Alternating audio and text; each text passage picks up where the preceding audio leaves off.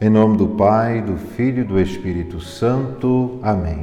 Meu irmão e minha irmã, que o amor de Cristo esteja com vocês. Hoje, quinta-feira, 20 de agosto, celebramos São Bernardo. Que São Bernardo nos ajude, com a sua intercessão, a permanecermos no caminho da fé. E vimos hoje na leitura da missa a profecia de Ezequiel, capítulo 36, versículos de 23 a 28. No versículo 26, nós lemos: Eu vos darei um coração novo e porei um espírito novo dentro de vós.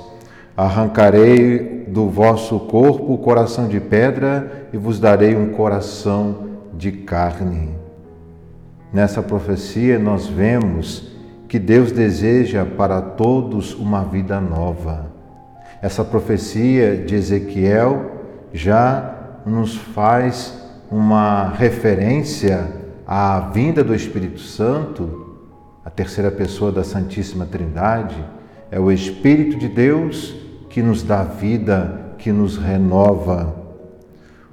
Aquilo que nós sabemos, o pecado endurece o nosso coração, nos impede de amar a Deus e também os nossos irmãos e irmãs.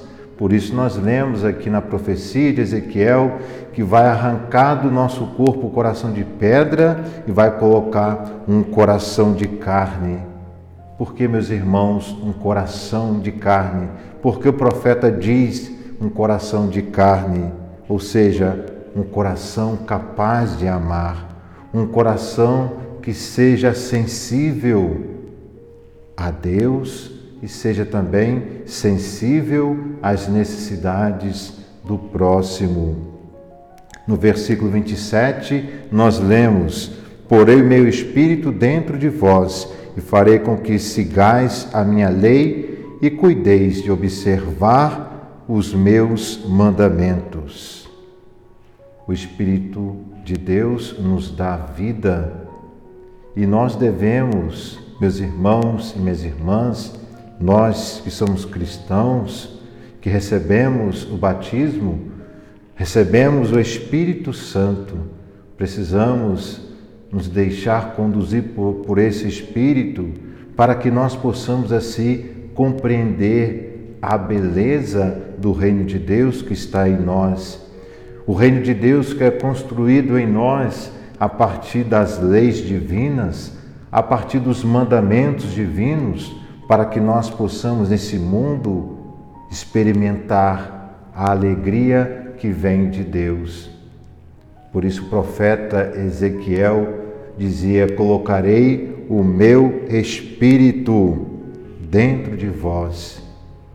Que esse Espírito de Deus nos fortaleça para que nós possamos cada vez mais seguir na vontade de Deus a cada momento precisamos escolher em fazer a vontade de Deus.